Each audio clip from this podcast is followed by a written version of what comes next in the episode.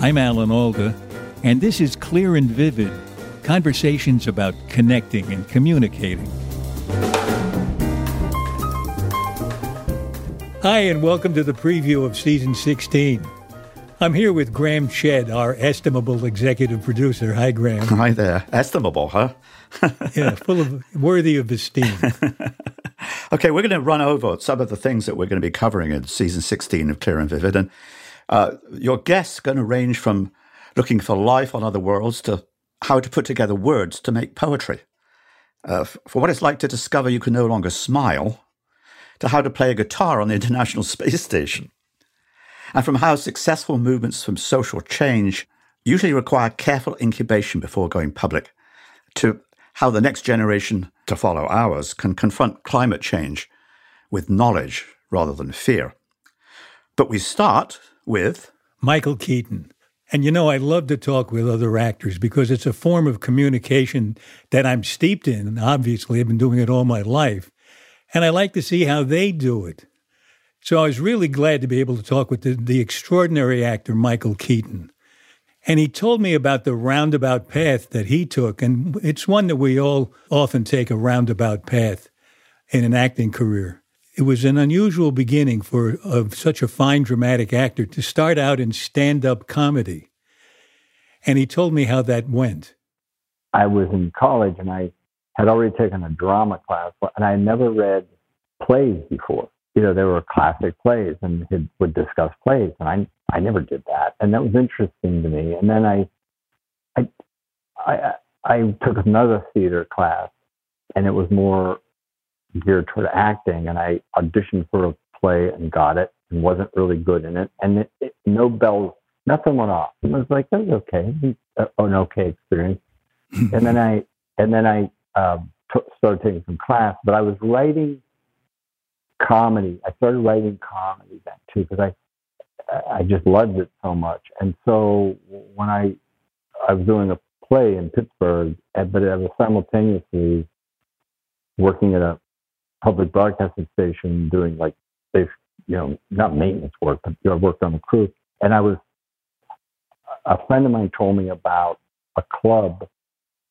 He said you ought to get down and do your you're funny. You ought to go do some stuff down there. So I went down to this jazz club and they wanted nothing to do with me but, uh, so I thought that was going to be the discovered in the drugstore moment. Yeah yeah yeah. No I was more of an annoyance than anything.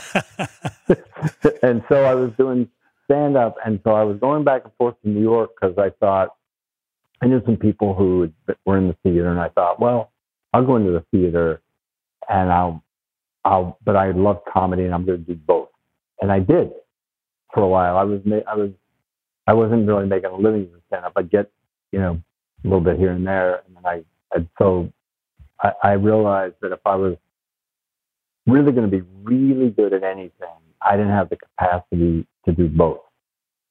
So I said, I think my, I think in my gut, I really, because even in stand up, I, I really admire a well structured joke, and you know, you, you know, no one, no, maybe no one, well, very few people wrote jokes as well as Larry Gelbart from. Oh yeah. I mean, they were those those were like gems. Those structures were beautifully, and but I didn't do that. You know, I mo- I performed. I almost performed like a small story, and I don't know what I did. You know, but that kind of, I want to tell me what your idea is about this. My impression is what I didn't see much of your work when you were starting as a stand-up comic, but I've seen it on video since, mm. and it seems to me that it was the kind of comedy you did that fed into your ability to be such a terrific actor now because you were telling a story as a character. Yeah. And it wasn't it wasn't Henny Youngman's one-liners. Right. It, it was an opportunity to have a stage, and I didn't have to. I didn't have to audition for anything. I mean, I said I got the stage for 15 minutes, 20 yeah. minutes, but I, you know, I got the I got the show, and so I could create my own, and I could try to do characters, or I would do little stories or things that observational things or things that happened to me because it was really me taking advantage of the club not to act so much, but kind of, yeah, perform. I think it was the kind of stand up he did that was important he was playing a character always. He was telling stories. He was acting it out. Mm-hmm. It wasn't one liners.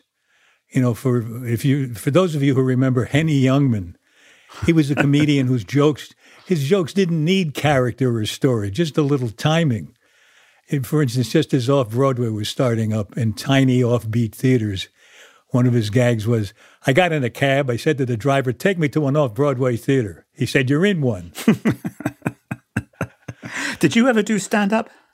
No, no. I, I did occasionally tell stories. Well, I've heard you tell stories on the stage. Well, but I mean, like I'd, I'd, I'd, be describing something at a charity benefit or something, and I mm-hmm. I tell it as a funny story. So I used it like a theatrical monologue. And I've heard you say that there's nothing like getting a laugh from the audience, right? Oh boy, it it transforms you.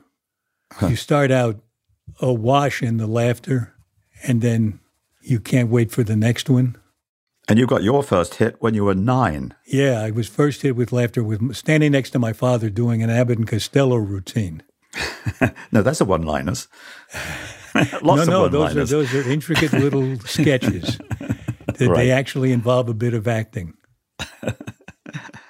All right, moving on. Uh, next on Clear and Vivid is actually a first as you pointed out when you introduced the guest, the mother and daughter together. Mother and daughter together and in the same field, working on the same project. That's exactly right. They're involved in one of the most exciting and, and like literally far reaching explorations we've ever done, which is searching for life on other planets.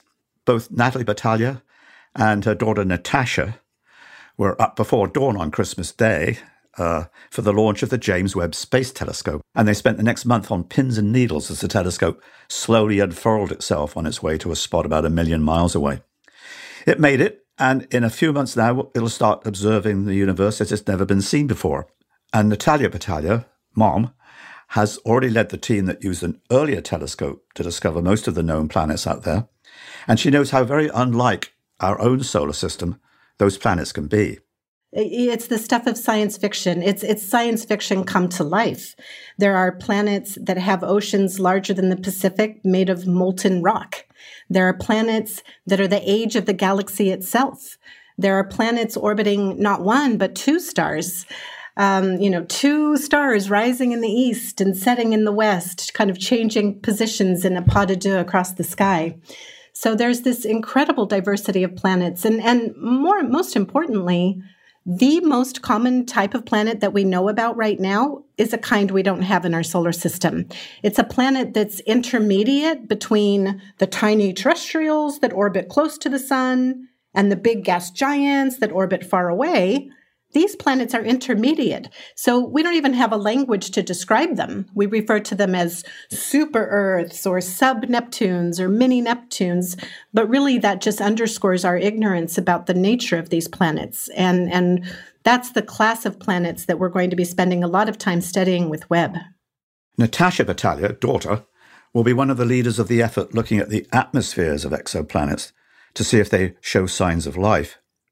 You asked both her and her mom what made their research so personal for them. Personally, it's you know, it's not just our lives too. This these questions of our our place in the galaxy and the universe have been asked for centuries and so the two of us are just building on this like hundreds of other people have, thousands of other people have. And so I don't know, for me for me personally, I think being part of something that is so much bigger than yourself is is really profound and exciting. It's such a special thing to be able to put a piece of your your passion into this much larger picture.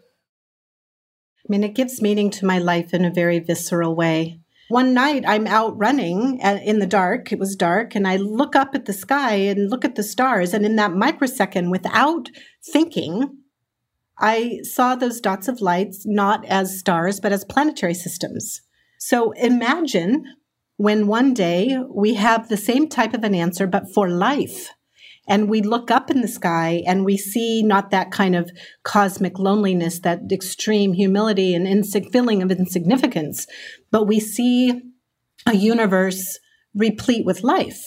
I think that's going to fundamentally change our perspective. So that's one of the reasons, one of the things that drives me. I, I, also think that by studying other planets, we will learn something significant about how to sustain life on planet Earth. And I think that that's really important. Back here on Earth, I've always been interested in how social movements get started, how anything new gets started.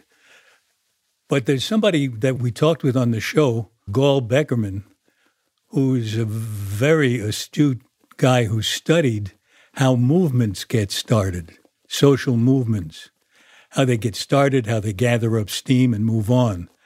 So Gal Beckerman has identified a point early in the process, which is a time of quiet, thoughtful incubation but the problem is, he says, we don't have time for that now with social media. There's no chance now to try out crazy ideas on one another in a very open exchange without criticism or some kind of snark crawling in. I think what I had come to observe over the last 10 or 15 years, especially, are were social movements that seem to sort of flare up very quickly into the sky, grab all of our attention, and then sort of seem to fizzle.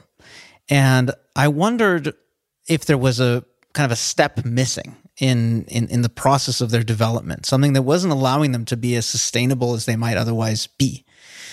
And when I looked historically, it seemed that there always was this sort of period of, you know, the title of my book is The Quiet Before, this moment where people could come together, strategize, set out an agenda, figure out their differences. Sometimes you have people coming with wildly different ideas about ideology and um, you know how a movement should be structured, what their goals should even be.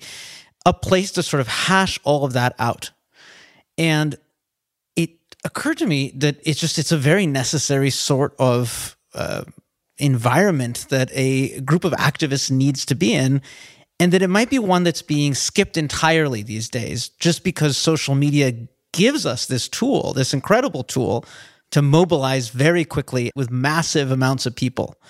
And this sort of space, we can call it, um, it's a space for, you know, for lack of a better word, I use the word incubation. I don't love the word incubation because I feel that Silicon Valley has kind of co-opted that word, hmm. incubation, and uh, and turned it into like meaningless mush. And but, not to not it, to mention chicken farmers. Well, that too. but incubation seems the right word because incubation to me speaks of a process that has to happen with a certain amount of heat and closeness and intimacy where you can really share ideas and dream together and argue and debate. And that has to happen in a space that's not big and public and performative and where everybody can shame everybody else. It, it demands those certain conditions. Gal had a lot of great examples of the quiet before, including how a long exchange of letters among a group of men, and they were all men in 17th century Europe, figured out that the Mediterranean was actually a thousand miles shorter than people thought it was. But the most dramatic example he had to me was how white supremacists who marched in Charlottesville quietly went about planning that event that looked like a spontaneous event when it happened. They seem to be a model of polite behavior as they're preparing for what becomes a scene of ugliness and violence.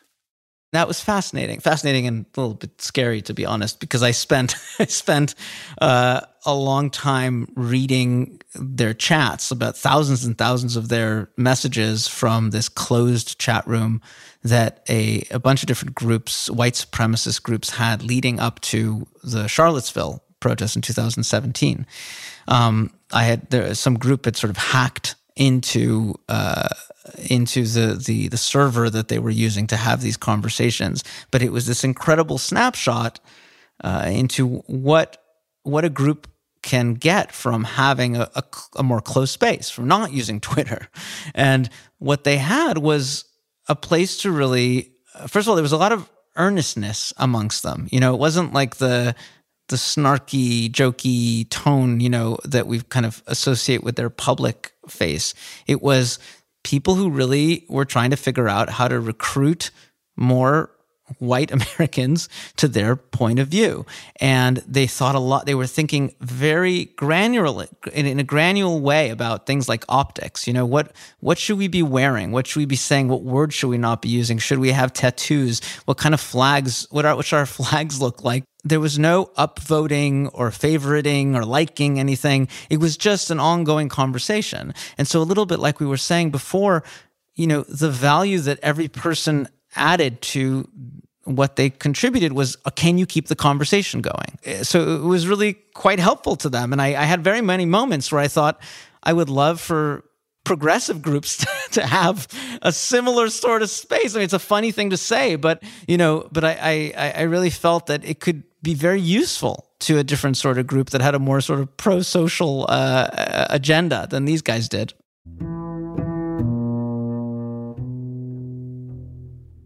Another great guest in our lineup is Sarah Ruhl. Sarah's a wonderful playwright. She's the author, for instance, of In the Next Room or The Vibrator play, which opened in 2009.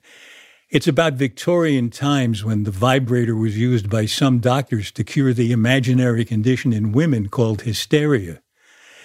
But at a crucial time in the life of the play, Sarah experienced a very real medical condition of her own. As a playwright, of course, she's a really good communicator. But one of the ways that we all communicate very subtly is with our faces. And in the time just before the play opened on Broadway, she actually, in a way, lost her face. And it was also at the time when she was about to give birth to twins.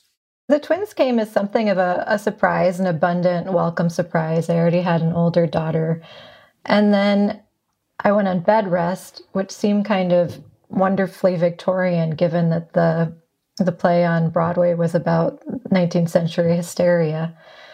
And then uh, I got a condition called cholestasis of the liver, which can be quite scary for the for the fetuses um, because bile is leaking into your bloodstream and it can kill the babies. So I delivered kind of on a razor's edge at 36 weeks the babies were miraculously healthy.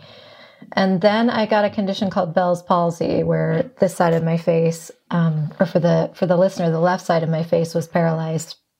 And for most Bell's palsy sufferers, it goes away pretty quickly um, with no intervention. And I just happened to be on a very very slow boat. So the book is in some ways an examination of what it is to have your body betray you and also a meditation on um, art and motherhood and life. How did you first know you had Bell's palsy? Was it looking in a mirror, or how did you know? Well, it was sort of a funny story. There was a lactation consultant in the room, and she was teaching me how to do something called the football hold, where you hold, you know, two babies like this under your arm, like footballs. I didn't know that. You nurse two at the same time? Yeah, you can. I mean, don't recommend it, honestly. Uh, and I'm not very athletic, so the football hold sort of eluded me. But she looked at me sort of curiously while I was while I was nursing, and she said, "Your eye looks a little droopy." And I thought, well, that's kind of rude. um, and, and, I think I made some joke about um, my Irish ancestry and how when we drink too much, our eyes are droopy. Um, and she said, No, it's not that. Go look in the mirror. So I looked in the mirror, and in fact, the side of the face had completely fallen down. Um, and then a neurologist was called. I called my husband, who's a doctor, and he said, Have the neurologist come. The neurologist uh, was worried about a stroke. Uh, and it turned out it was Bell's palsy. So it must have been scary to know that your face wasn't expressing what you felt especially when you looked at your newborn babies. It was really a nightmare. And I mean, you understand it completely as an actor the idea that your face isn't expressing what you want it to. And for the babies, I just wanted so much for them to know I was communicating love and joy to them. And in some ways, mothers teach children how to smile. You know, you're teaching mm. baby's facial expressions while you hold them. So, for all of the kind of petty vanity I might have felt, I think it was really that was the hardest thing for me was not being able to smile at the babies. It took several years of physical therapy and a, a lot of blind alleys before Sarah began to regain her smile. And the first thing that noticed it, oddly enough, was her iPhone. That's an amazing moment. That really stuck out in your story. that facial recognition on the iPhone mm-hmm. is so particular that it thought you were a different person. Yeah. And it happened maybe three times or so in the course of, you know, my getting better. And then it just happened again last week, weirdly. So who knows? I mean, there's no objective measure of, you know, Bell's palsy improvement. And my physical therapist will test my muscles and sort of say, oh, you're, you're about, you're probably at about 70%. Um, and I'll take it. What about babies? Do you do you see a difference in the re- response you get from babies when you try to connect with them? Well, here's the thing. I never I didn't try for a while. I mean, I think I there were a lot of ways I was hiding and turtling down and not trying to make connections because I found it awkward with strangers. So I remember mm. when I first felt I could smile spontaneously and kind of show it on my face, I would smile at babies like a crazy lunatic lady. I got so much pleasure out of it. You know, so women would be clutching at their babies, worried that I was going to kidnap them, I'd be ogling them.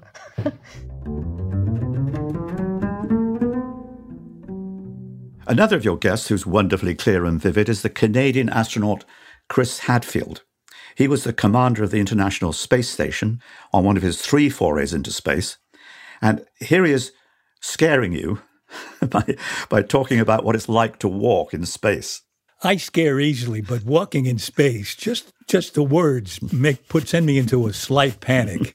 Walking in space is is a fantastic human experience. Like I, I've got to do some pretty interesting things. I, I lived at the bottom of the ocean for a while, and uh, yeah, how long were you at the bottom of the ocean? A few weeks, and and I, um, you know, I was in the delivery room when my wife gave birth to each of our three children. That's that's an amazing experience. But to be outside on a spacewalk with the Earth silent and and bulging and textured and colored and and and then the the eternity of the blackness of the bottomlessness of it. And you're this little pipsqueak nothing out there in between the two of them. It, it's a mind-bogglingly uh, beautiful experience to be out there to see that. Um, and normally in, sort of contrary to what you just said, you hold on tight. In fact, I think if you could have seen my hand through my spacewalking glove, my knuckles would have been white at first. Because, you know, that's the only thing that's connecting you to the ship, apart from a little clothesline to keep you from drifting off. But after a while, you get good at it, like anything else, and you start to move around kind of um, elegantly and, and ballet like. It's, you know, it's like a new skater versus, you know, uh, someone who knows how to skate. And then I found after a while, I would just be holding on with a gentle pressure between my thumb and a couple fingers. And then I would get myself perfectly still next to the ship and then let go. Chris is best known for his use of social media to give the rest of us earthbound people a sense of what it's like to be weightless in space, including demonstrations of how to open a can of peanuts and how to clean your teeth. But his best known video, with tens of millions of views, is his performance of David Bowie's Space Oddity. What most of us who've loved that video don't know is that playing a guitar in space is a lot harder than Chris made it look. There's been a guitar on board space stations since the 1970s. The, the Soviets had one, and then the Russians. When I went to the, help build their space station in the 90s on the Mir space station, they had a guitar up there.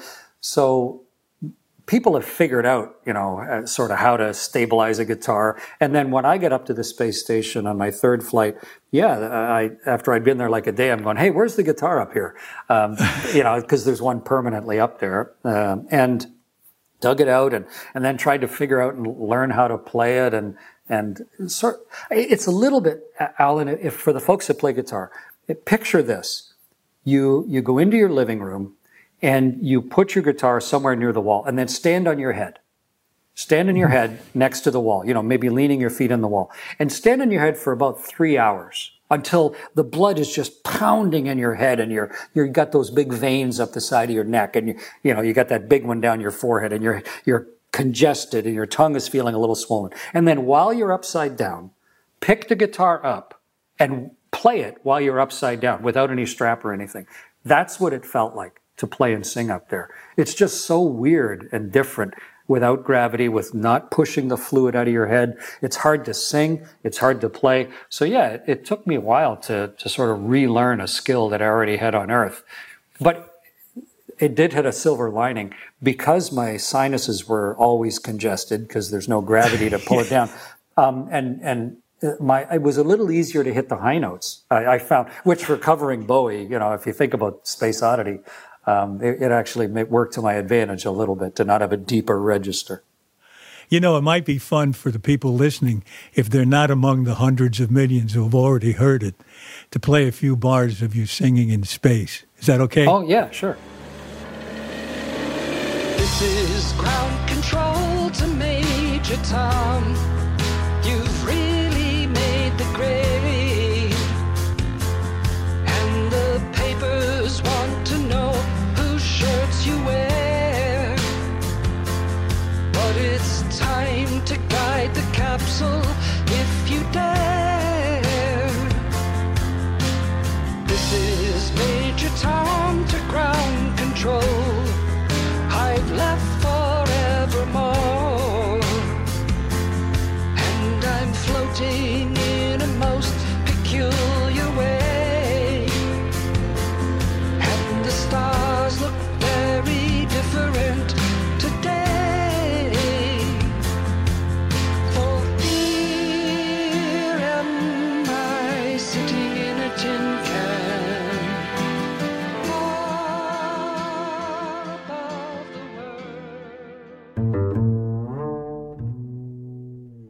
Was great to have Hope Jahren back on the show, wasn't it? Wasn't it? It was, it was like old times. She's terrific. And she was talking to us from Oslo. She talked to us the first time almost three years ago, I think, when she had written a book called Lab Girl, which became a huge hit around the world. And it was autobiographical about her growing up in her father's lab and becoming a scientist through that early introduction. But it also is, in a way, the private life of plants because, in a way, she she sees she helps us see the life of plants from the inside. It's like the autobi- autobiography of a plant in a way. Yeah, she made plants clear and vivid. She's certainly clear and vivid herself and loves writing. But now she has a new book.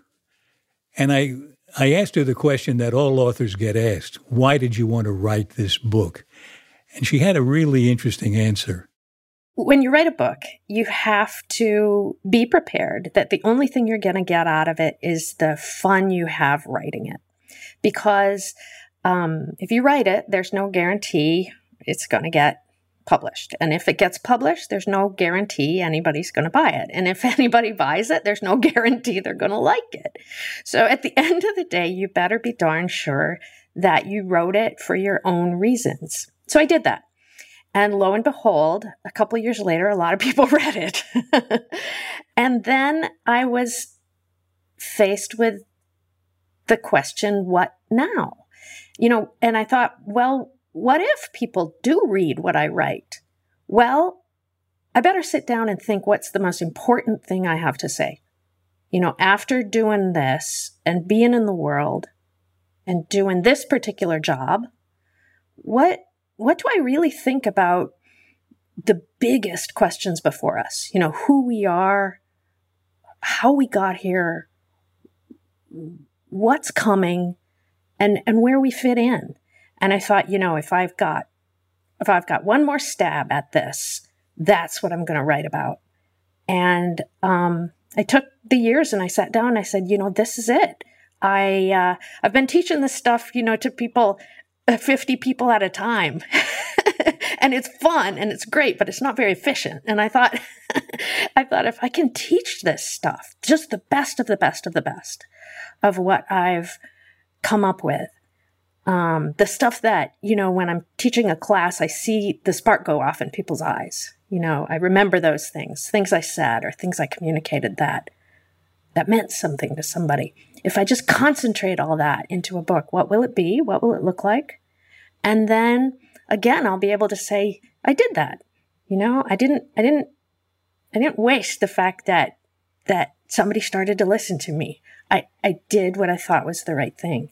And so I'm very proud of the book. And, you know, it's now got its own life. And uh, uh, it's really, and here I am talking to you. So follow your dreams. You'll never know what happens, right?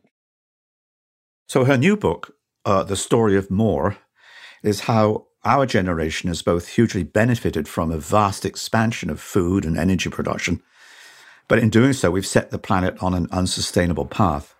She finished the original version of the book, The Story of More, just as the pandemic hit. And she spent the last couple of years writing a version of the book expressly aimed at the next generation. I think there has to be a large scale reckoning with the concept of consumption. What do we use in order to make our lives work?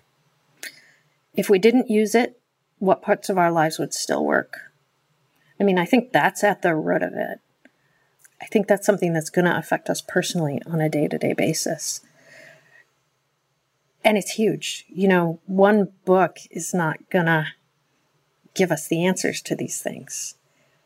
But we have to start. You know, I, I really feel like my duty as an educator is to give people the tools that will be useful to them. Um, I don't know what the answer is to healing the earth and getting it back on the road to being a place that will be able to shelter and feed at a minimum, you know, the population that's coming. So I hear a lot of talk about fear, and I get asked a lot about fear. Should I be afraid of this? How afraid should I be? Um, is the world going to end? Uh, is is it really as terrible as I hear? I think when we're afraid, it it paralyzes us into doing nothing, and that's absolutely the opposite of what we want here. I also think that knowledge is the only thing that really drives out fear. So if I have a student or a friend or someone in a cafe say, I'm afraid of climate change, I don't know what's going to happen. I have to be honest and say, I'm a scientist who's worked on this for decades, and I don't know what's going to happen either. Here are the things that I'm worried about. And try to pass on information with humility and with honesty and trust that the person you're talking to knows best how to use that information in their own lives.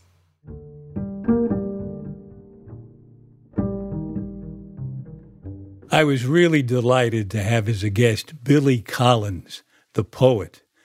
I love his poetry, and so do millions of other people. He was the U.S. Poet Laureate from 2001 to 2003. And I actually took his class once. Did you know that, Graham? No, I didn't know that. I yeah, knew that you somehow knew him, but I didn't know why.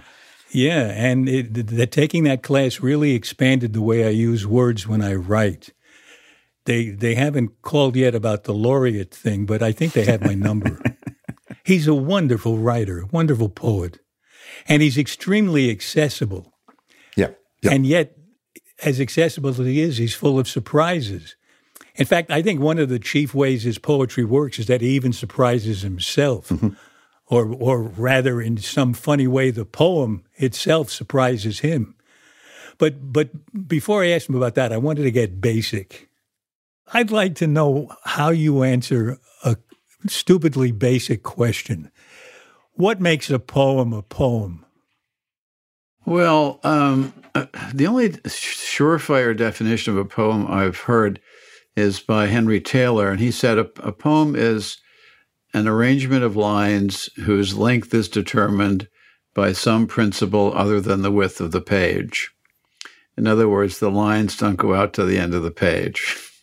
That's how most people recognize, visually at least, that a poem is a poem. Um, uh, there are other def- many other definitions, but that one you you can't take apart. I know um, uh, Christopher Ricks said that um, in prose you would have the phrase uh, "the silence of the green fields," right? In mm-hmm. poetry, you could have the phrase the green silence of the fields. Ah. So that in poetry, silence can have colors. So there's a more of an imaginative freedom in poetry. And one more from Kenneth Koch, who uh, who also gave prose and poetry as a contrasting example. So he said uh, prose would be no dogs allowed on the beach. Poetry would be no dogs or logs allowed on the beach, no poodle, however trim, no dachshund unable to swim. In, in, in, that, you see that the words are enjoying the, the company of each other through rhyme and humor. Um, and, and, and I think that's another definition of poetry. The words are happy to be in each other's company in a way that they don't have to be in prose. Yeah, you often talk about words in poems as if they have consciousness. The poem starts to want to talk about this. The Oh, words yeah. like to be together. How does, how does so. that actually work in your brain? I mean, do you? If I told you you, being- I'd have to, I'd have to kill myself. no, I mean, do you do you actually experience the poem talking to you in some funny way, or are you being poetic when you say that? No, I feel the poem having uh, a certain willfulness or a certain uh, the poem might take on a kind of whimsicality about where it's going. So the poem might want to go in a direction that you hadn't anticipated, and that really is the the beginning of the real fun of poetry. Is when the poem is shifting in, in uh, a little out of your control, and it has a, a way of uh, it has an it develops an interest in itself that you're not even aware of. Uh, it develops an intelligence um, along the way. Sometimes, if you're lucky, if it if not, it just ends up in the wastebasket. Of course, we had Billy read several of his delightful poems. My favorite, which, as the owner of, or I should say, servant of several dogs growing older, was one from his latest book. My latest book is called Whale Day, and so here's another poem about a dog. It's called. Uh, the title is "Walking My 75 Year Old Dog." She's painfully slow, so I often have to stop and wait while she examines some roadside weeds as if she were reading the biography of a famous dog. And she's not a pretty sight anymore, dragging one of her hind legs, her coat too matted to brush or comb, and a snout white as a marshmallow.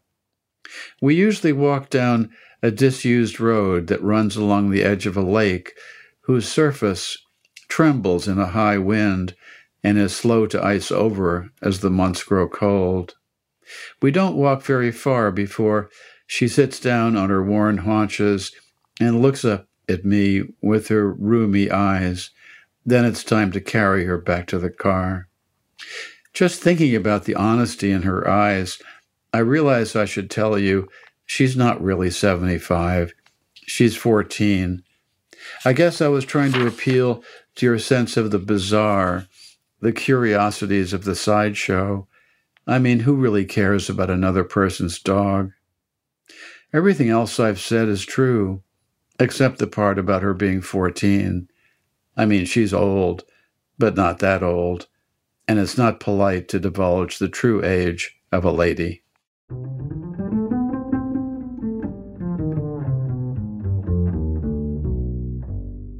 So that's just a bit, a smattering, a dollop of what we have to look forward to in the coming season.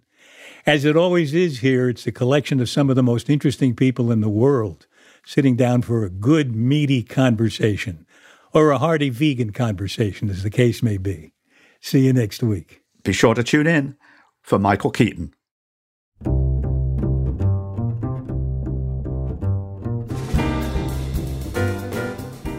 For more details about Clear and Vivid and to sign up for my newsletter, please visit alanalda.com.